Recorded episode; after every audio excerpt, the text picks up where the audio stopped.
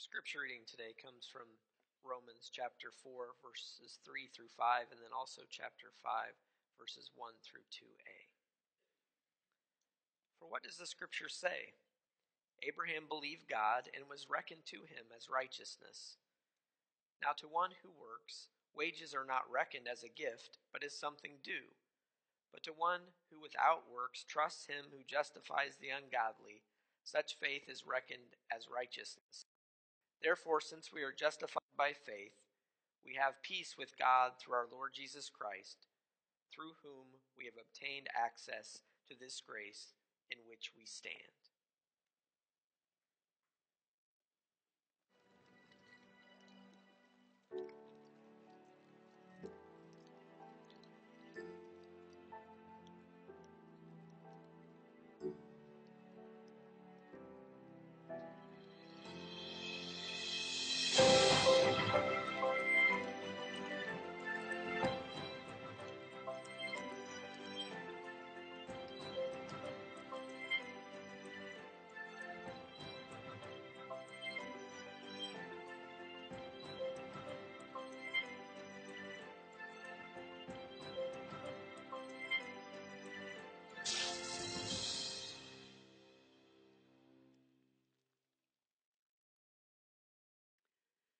We uh, have some special guests in worship today. You might look around and notice we've got some smaller people around. We uh, give our teachers for the Orange uh, teaching time a uh, holiday break, and so we have some children in service. So if you're under the age of 12, would you wave at me, please? Come on, I see a few of you out there. There we go. Yeah, all right. Now, Adults, please be sure you welcome them after the service. Make sure they feel comfortable being here, and I'll do my very best to keep this interesting, okay? do my very best. Well, we are gathered here to look at the message of John Wesley. And we do so not just because he's the founder of Methodism, which is one good reason, but also because when you look at John Wesley's life, you see some of his ups and downs, and his faith journey is something I think we could all learn from for our faith journey. And also, it's good whether you've been a lifelong Methodist or if you're just new to this church and you're not even sure what this Methodist thing's about, you'll discover this month and the things that we think about and talk about with John Wesley that some of that DNA is built into us. And you'll kind of get what a Methodist is and how we are distinguished a little bit from other churches. But just in case you don't know anything about John Wesley, I figure I better share a little bit about him. As we said, he's the founder of Methodism. Uh, he lived in England from 1703 to 1791, and all of his ministry, well, I wouldn't say all of it, but his best ministry all happened in England. You need to understand something to appreciate what John Wesley did, though. The Church of England that time was a very, it, it was the age of rationalism and deism and so when you went to church in those days, the sermons were very much like straight lectures. If you were uneducated, you wouldn't even get half the words that they're sharing. And because it was the age of rationalism, deism, basically the view was that God created the world and said, okay, you're on your own. Not much of a sense of spirit. And Wesley saw that as a weakness that needed to be rectified. And he never set out to start a new church. He tried to create a movement of holiness within it. And so he ended up taking that to the masses. He had a spiritual awakening in himself that you're going to learn a lot more about today. And he actually went and participated in open air preaching, in part because he got kicked out of so many churches that they wouldn't even let him in the church to preach. He actually hated doing it. He was a very formal person. He was educated in Oxford. He was a highly educated person. It seemed so wrong to do that, but he was driven by God encouraged by people like George Whitefield to go out and do so. And to his surprise, he did so with great success, preaching often to thousands as he took the message to the coal fields, out to the open air where people were. He averaged 15 sermons a week. He kept a very lengthy daily journal, and so we know so much about his life. He preached 40,000 sermons in his career. And he traveled on horseback all over the country of England, 250,000 miles, which is quite a bit considering that's not that large of a country. And the interesting thing was, in those days, you didn't do altar calls. So this isn't the emotional, this isn't the tent revival kind of thing you might be considering. His movement grew because his words moved people's hearts, and then he quickly would get them moved into a I'd call it more like today's small group movement, where it would be societies and bands of people who came together to work together and encourage one another on their own holiness. But here's the neat thing, especially if you're kind of skeptical of churches, the Methodists changed the world. They had a, a great heart for the poor, which was the majority of people in England at that time. This is the beginnings of the Industrial Revolution. People would come from the countryside, coming into the city. They lived in ghettos. Many couldn't find work. And so these Methodist societies, when they came together, they'd take an offering. It wouldn't always be much, but they'd use it to help the poor. They'd use it to buy clothing, to buy food. They'd use it to buy medicine. But not only did they do that, but they, they worked together to create projects that would give people employment. They would give out microloans that people could use to start businesses. And so most historians, when they look at the face of Europe, you realize that only five countries in Europe did not experience violent revolution in this time period, in the early 1800s, and England was one of those. And many people give Methodism the credit for that because they moved so many people out of poverty into a middle class that grew during this time. So they truly made a difference. Now, what about John Wesley's awakening? We need to realize that he was already a religious person. He was a very, uh, he was educated at Oxford. He was ordained as a, as a priest. He went and actually helped his father in his local parish for a while. And he was very disciplined. He fasted twice a week. He got up at 4 o'clock in the morning for his Bible study. He did Eucharist weekly, sometimes daily. He visited people in prison, the sick, the elderly. He was a very religious person. And then he was asked to go to Georgia as a missionary. And when he took on that enterprise, he confessed in his journal that there was something missing for him. There's this quote He says, My chief motive is the hope of saving my own soul. I hope to learn the true sense of the gospel of Christ by preaching it to the heathen. And so he got on a ship. But here's the thing John Wesley was afraid of the water. He'd never been on a ship before. His fear of the water even started in childhood. One wonders if he even did that as a test of his faith. Maybe he would find faith in the process. And so they got on the ship with 80 other English colonists, 26 Moravians, which is a sect, a religious sect of people, and they went on their way. He was 32 years old. This was 1735. And on that way, he got to know the Moravians. He was very impressed with their spirituality. And then one evening, a storm came up the Moravians had already started their evening service of praise and they sang. And as that storm raged against that ship, people were screaming for their lives. They thought sure it was going to go be turned over. But he noticed the Moravians stayed calm, they kept singing. He Even asked the Moravians, Aren't your women and children worried? And they said, No, our women and children are not afraid to die. And after that episode, he had a conversation with one particular Moravian named Spangenberg. And Spangenberg asked him some questions because he sensed that Wesley was missing something. He asked him, Does the Spirit of God witness with your spirit that you are a child of God? Wesley didn't quite get who he was talking about. He asked him again, Do you know Jesus Christ? And Wesley said to him, I know he is the Savior of the world. Spangenberg responded, True, but do you know he has saved you? And Wesley remembered those words and he recorded those words. So he gets to Georgia and he starts a small following. But Wesley, at that point, because he's such a legalist, he's so strict in his spiritual disciplines that he's not really good at winning friends.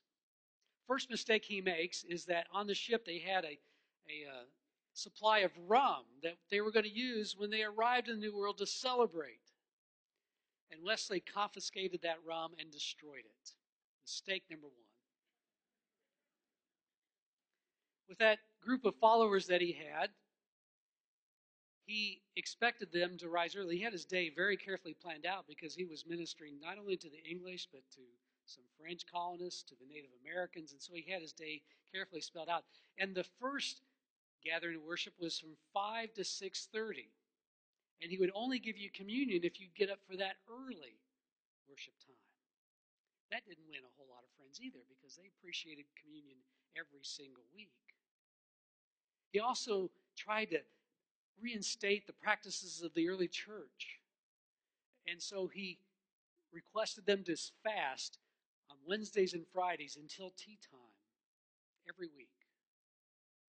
And so he was turning people the wrong way.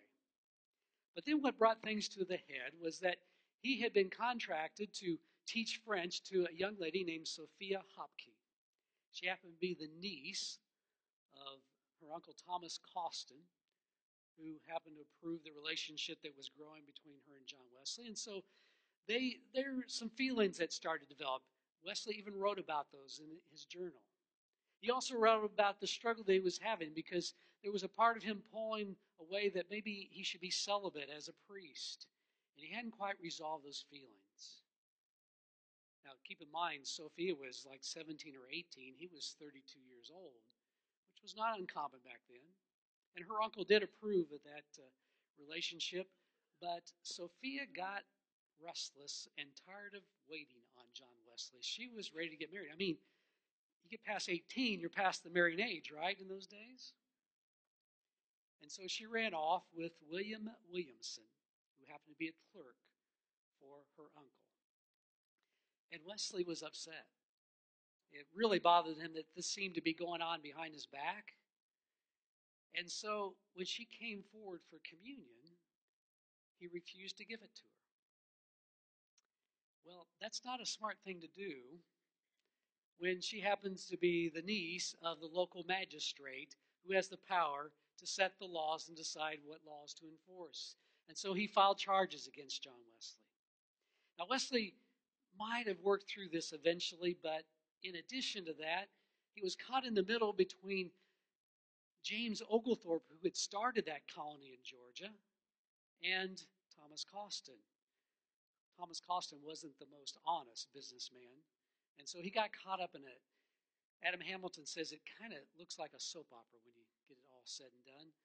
But finally, John Wesley decided the best thing to do was to leave. And in the middle of the night, he gets a ship, heads back to England, and he feels like a failure. Well, I want us to stop and think about his failures because I want to ask the question would John Wesley experience what would come later if he wasn't ready? If his heart hadn't been prepared? Think how he might still be following those legalistic ways if he hadn't experienced his own failings. Have you experienced that in your life? I've noticed with me, the times that I'm most attentive to God are the times that I discover my human resources have run dry and there's not enough. And it seems like when I do, God brings someone along in my life, just the right person at the right time, or there's a message that I hear that somehow shares just what I need to hear, or He places a thought when I pray that's just what I need, or He gives me an opportunity that changes everything for me. I remember a time in my life when that did occur. I was in my second charge. I've been there a few years. Things had been going well. Church had grown to the point that we had to start a second service. We had launched a preschool, which was bringing some young families into the church. Things seemed to be going pretty well, but I was starting to feel restless. And I was getting a little tired. You know, people will be people, right? In spite of whatever success we had, there were those people that were kind of grumbling because that second service, the music was too loud and it was disturbing their adult Sunday school class. And there was always money issues. And so I began to think, is this really what I want to do the rest of my life? One thing I did enjoy a lot in my ministry was the personal counseling that I would do. Working with people one on one, helping them through a crisis. It was very rewarding. So I decided to enroll in a doctoral program at Christian Theological Seminary and work on a degree in pastoral counseling. And I was enjoying that. Been at it for a, for a full year. And then the stress in my family grew to the point that my wife let me know that she was starting to feel like a single parent. And as I stood back and looked at things from that perspective, I could not blame her. And so I had to make a tough decision. And I went in, talked to my advisor at, at the seminary, and said that I would have to quit for the sake of my family. I didn't know what the future would bring, I didn't know what I was going to do.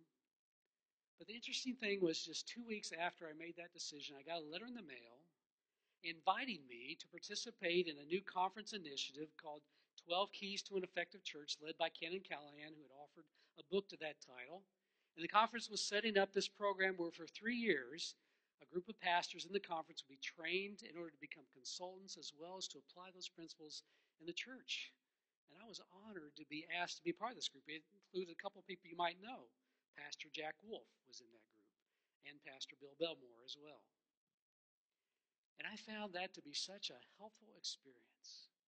Callahan took business principles that applied it to church settings, and I found things that were so real and valid, like, like the 20 80 rule that 20% of what you do produces 80% of your results. So you need to make sure you protect that time and build on those strengths.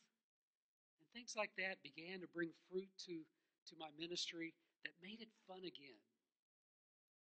And I look back on that experience and realize if it wasn't for that low time, I might have continued pursuing that degree and I'd gotten out of ministry, and I think I would have regretted that because I could celebrate that I have continued to live that out in my life.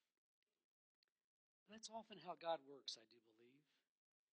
John Wesley experienced that himself. John Wesley, let's get back to his story. He came back from Georgia came back to England, and he was prepared to step away from ministry. He was talking to another Moravian by the name of Peter Böhler. And he was discussing this issue, and Peter Böhler said something that every United Methodist pastor has known, has heard, and you've probably heard it yourself if you've been around the church for very long. But Peter Böhler said, Preach faith till you have it, and then because you have it, you'll preach faith. And that's what Wesley did. Even though he still felt he was missing something, he went about preaching on passages. His favorite book was the book of Romans, where the passage came from today. He found an affinity with the Apostle Paul, who seemed to have that same struggle himself. Because Paul was a legalist, somewhat like Wesley. He was a zealot who was persecuting Christians, and it wasn't until he was blinded, until he experienced his weakness, that he found real faith that trusted in God and his grace. And it was John Wesley who experienced that when one evening he went to a home, which was a small group gathered together, and he writes this in his journal. In the evening, I went very unwillingly to a society in Aldersgate Street, where one was reading Luther's prefaces to the Epistle to the Romans. About a quarter before nine, while he was describing the change which God works in the heart through faith in Christ, I felt my heart strangely warmed. I felt I did trust in Christ, Christ alone for salvation, and assurance was given me that he had taken away my sins, even mine, and saved me from the law of sin So think about it. Would John Wesley have heard those and absorbed those words if he hadn't experienced that storm at sea? Would he have heard those words if he had not experienced that, that failure in Georgia? My guess is not. So I encourage you to embrace the storms that you experience in your life. To accept those low moments as opportunities for God to teach you and embrace you and let Him show you His strength in the midst of your weakness And in that way, God can help us see what we need for His grace to become real, for Him to become our power, to discover what we are missing in our lives.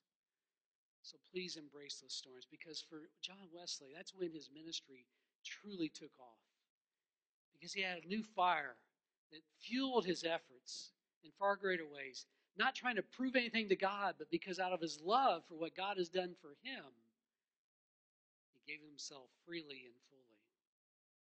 So tell me, have you accepted God's acceptance of you? Let's pray. Lord, we ask that you help us to see the places in our life where we're trying to work our own salvation, where our works is taken the forefront. Instead of relying upon your grace, and let that move and motivate us to do those things out of love.